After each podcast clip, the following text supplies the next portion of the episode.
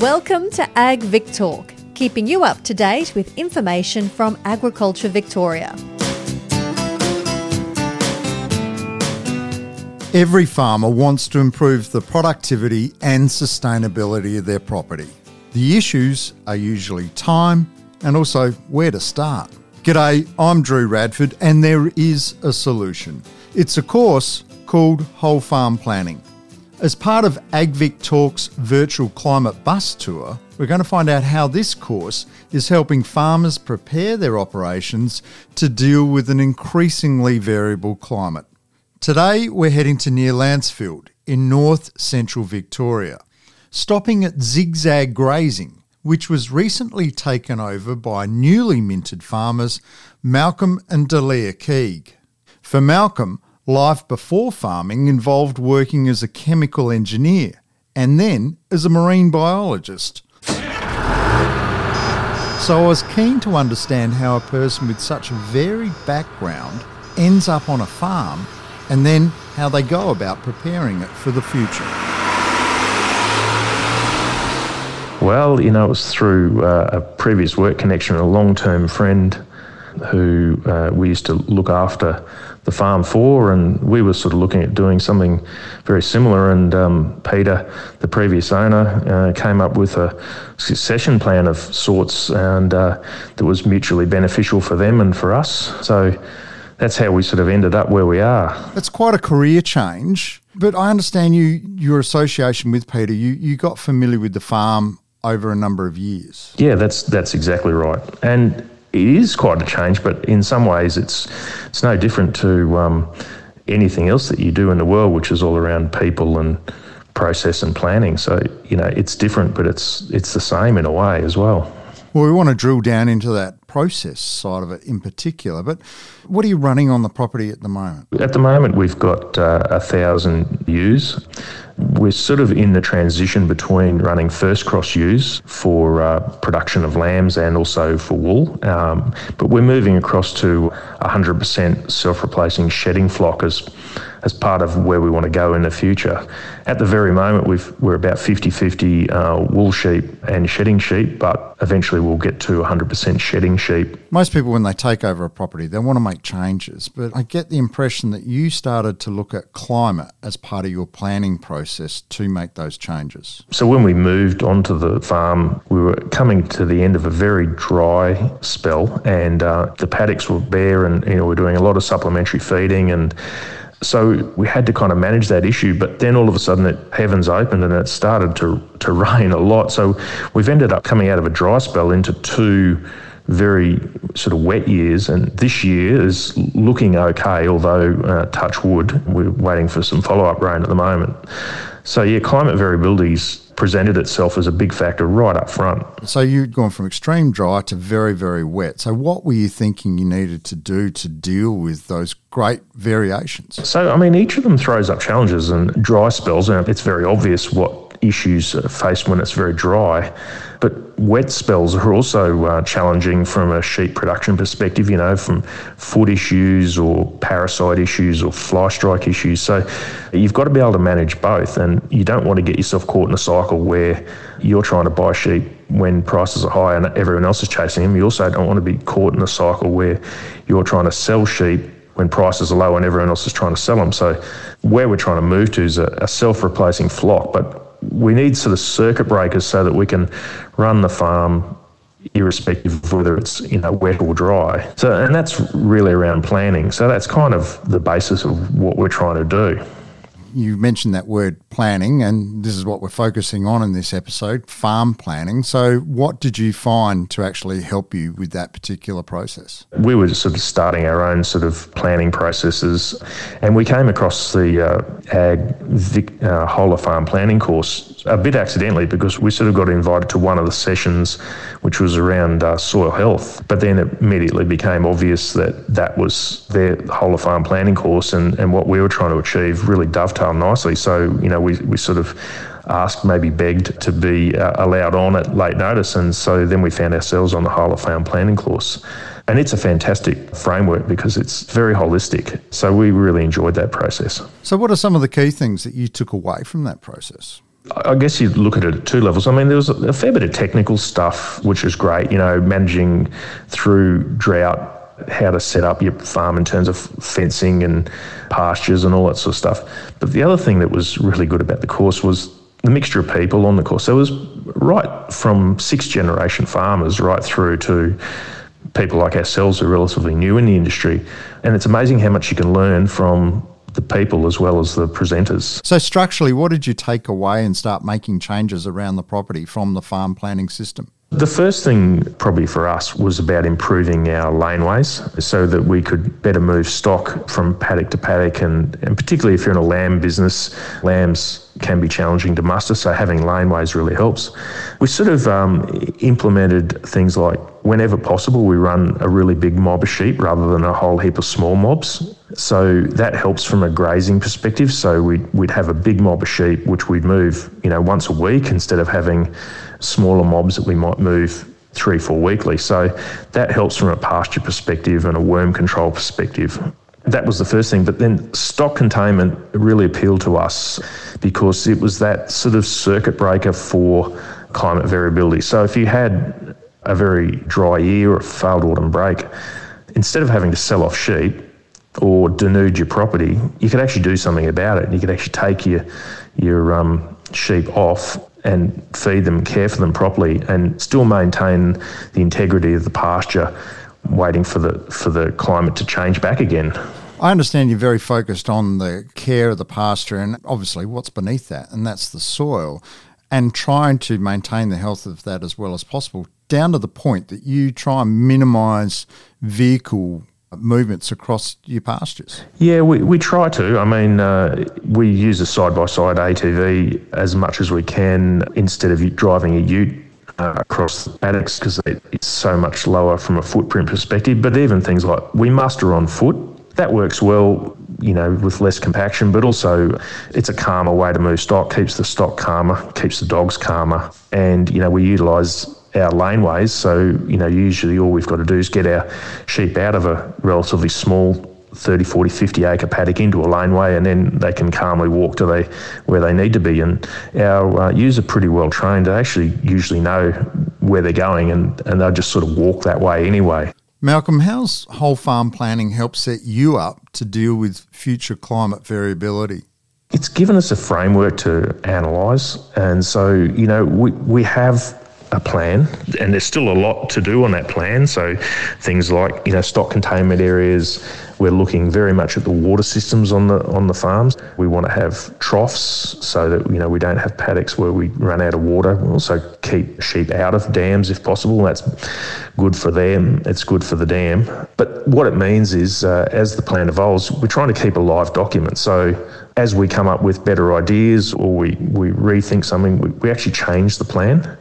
But what we're trying to do is um, to have ideas that cohesively give us a better outcome. And by writing it down, by thinking about it, by testing it, I think you get a better outcome than just doing it ad hoc. That also goes back to your science background too, I'd imagine as well. It's not just a gut feel, I need the data to prove it. It does, having that background helps. But I, I think good planning helps everybody. Everyone's going to do it differently because everyone's got a different background, whether you're a sixth generation farmer or you're someone new to the industry with different background. And, but having a plan and doing it your way and having something like the whole of farm planning course, which can um, sort of give you a bit of a framework and gives you people to sort of bounce ideas off is a fantastic way to kind of come up with a plan which you can work on year after year.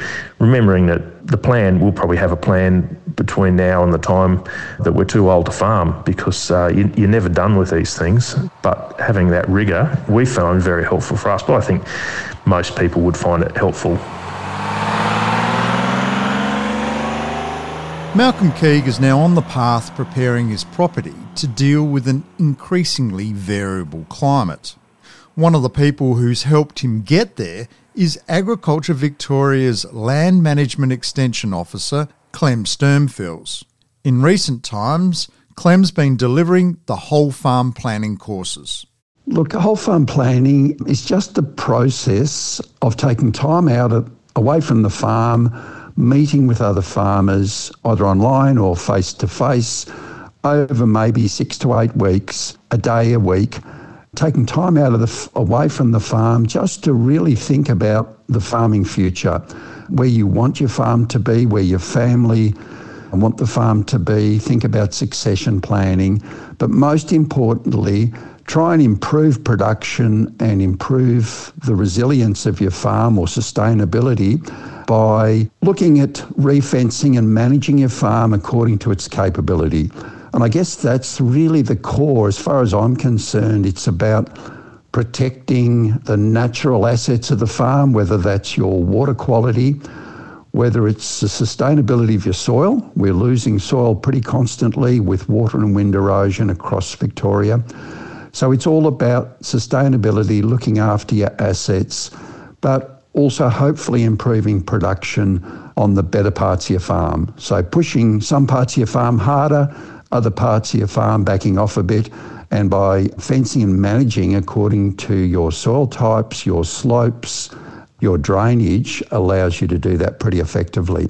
So really it involves a bit of writing and a bit of planning and a bit of thinking, setting a vision for the farm, setting some goals, thinking about your lifestyle, all those things that you never really stop and think about. And I'm not very good at planning myself, but for a farming business, it's really critical, particularly with climate change happening and affecting our businesses all the time. Clem, you mentioned sustainability in there and you wrapped up with that key phrase there climate variability upon us. So I imagine this is a particularly important process in terms of dealing with that. Look, it is. Things like wind erosion, we've done a pretty good job um, in cropping areas, say in the west of the state, in dramatically reducing the extent of wind erosion and how often it happens. As our climate changes slowly, we're seeing some of those sorts of events occur more regularly and are more difficult to control. And of course, we're also seeing more natural disasters, which, if you like, are overriding some of the protection mechanisms we might have had, whether that's the amount of stubble we leave on the ground or the amount of pasture uh, ground cover. When we get these very intense or more intense than we've had before thunderstorm events, you really need to think about adapting your management to protect yourself against that sort of thing. Clem, you made the point earlier on about it's sometimes difficult for us to take time and, and stop and take that bigger picture look. Are there other triggers that you see that get people engaged with this process? There certainly are, and I can just reflect on the last few courses we've run over the last two years where we had quite a lot of farmers from the Western District and then more recently from Gippsland and when I think through some of those people, they varied from some very large holdings where the farms had changed over to a younger generation. Children had come back, many of them with outside education or an apprenticeship, had come back to the farm and really wanted to take a fresh approach to managing some of these very large properties or smaller properties and wanted to sort of think outside the box. So, you know, they came along. Commonly, when people are first entering farming, we certainly probably had uh, 5% of our attendees at recent courses had never farmed before. So we're very new and very open to ideas. Other people who'd bought more land is quite a common picture we see when people expand their business. But then there's certainly other people who we've had come back two or three times just to refresh their ideas, their thoughts, their management strategies. And again, take time out to think about things as their family gets older, um, all that sort of stuff. Clem, after people have done the whole farm planning course, what sort of work do you see undertaken by farmers? Drew, I think it's important to understand that whole farm planning isn't something you do overnight, and a lot of the changes can be implemented over many, many years. And in fact, you know, refencing the whole farm to land classes may take a whole generation. So I think it's important to understand that. But some of the more short term things that um, we do see is people maybe refencing a small area of their farm. I mean, clearly, if they've experienced a natural disaster such as a bushfire and lost a significant part of their farm, it might be quite dramatic, the outcome. They certainly do look at where their new fences go and something people don't think about, where their gates might go in the future. So even simple things like that can really change how effective and how efficient it is to run the farm. Certainly putting in laneways. Laneways really can improve productivity simply by the efficiency of moving stock around the farm. And I think that's probably one of the most common features we see pretty soon after farmers attending whole farm planning courses is getting those laneways in just to make things a lot easier and quicker. Certainly things like setting up stock containment areas. And when we're thinking about climate, stock containment areas are really, at the end of the day, if you're trying to protect and retain breeding stock in a two or three year drought, you really haven't got a choice. Once your ground cover gets low, you need to protect your pastures, you need to protect your soil, you need to protect your water, and stock containment areas are sort of a key to doing that. Other things, things like wildlife corridors, farm forestry, and certainly uh, reticulated water supplies. We're seeing a lot of pipelines being put in around farms, troughs, and pipelines just to make the use of water during dry seasons or droughts more effective, more efficient. So they're the sorts of things that we commonly see um, pretty soon after a whole farm planning course. Clem, that's a lot of great information about how to set up your property better. Does the course drill down into dealing specifically with climate variability? Drew, it certainly does. And in fact, every subject we touch on during the course, whether it's uh, my session on farm water supply or other sessions on other topics, really do focus on climate change and its impacts. And then we have a specific session on climate change, usually run by a specialist called Graham Anderson, who's based down at Geelong, who does a fantastic job in, in, in introducing us right from the start to climate change, weather patterns, monitoring your local climate, but most importantly, a whole range of tools that farmers can use to look ahead at the coming season and try and adapt their management to suit. And those sorts of tools are direct climate tools that are online. But one of the key ones that I use very regularly is the soil moisture monitoring bores that the departments put in, and a number of land care groups have got involved around the state. And that means we can actually see what subsoils are doing. So even back in June, July, if subsoil moisture levels are well below normal, then regardless of how much spring rainfall we get, we can see it's unlikely we're going to get runoff and many dams are going to be dry. So that sort of stuff I think is becoming crucial for decisions by farmers, whether they're talking about sowing pastures or sowing crops or offloading some of their breeding stock early in the season to manage an upcoming season. Clem, what advice would you give to farm businesses thinking of developing a whole farm plan? Just go for it. I can't remember anyone saying negative things about whole farm planning courses. Sure, we've had the odd people had to pull out for family reasons, but the overwhelming feedback attending the courses is that it was, in their words, a fantastic use of their time, great learning, should have done the course years ago. And that was a direct quote from somebody at the last course we ran. And another quote from a recently completed course was, initially thought it was a lengthy course, but enjoyed it so much and learnt lots that I prioritised the course and found time commitment okay, even with homeschooling. So I think all I can really say is um, make the time to get involved. You will learn as much from other farmers as you will from specialists in their own area. It's a great social opportunity, but it's also a really good learning opportunity. Lastly, Clem, how do farmers find out more about getting involved? Simply get in contact with your local Agriculture Victoria office, give them a call, and just ask them to put their name on a waiting list, would be the best way to go, Drew, I reckon. Clem, sounds like a fantastic course to be involved with, and farmers would learn a lot from it. Clem Sturmfels, Land Management Extension Officer with Agriculture Victoria, thanks for taking the time and telling me all about this course for this AgVic Talk podcast. No, thank you very much, Drew. It's been a pleasure. Thank you for listening to AgVic Talk. For more episodes in this series, find us and follow us wherever you get your podcasts. We would love to hear your feedback, so please leave a comment or rating and share this series with your friends and family. All information is accurate at the time of release. Contact Agriculture Victoria or your consultant before making any changes on farm. This podcast was developed by Agriculture Victoria, authorised by the Victorian Government, Melbourne.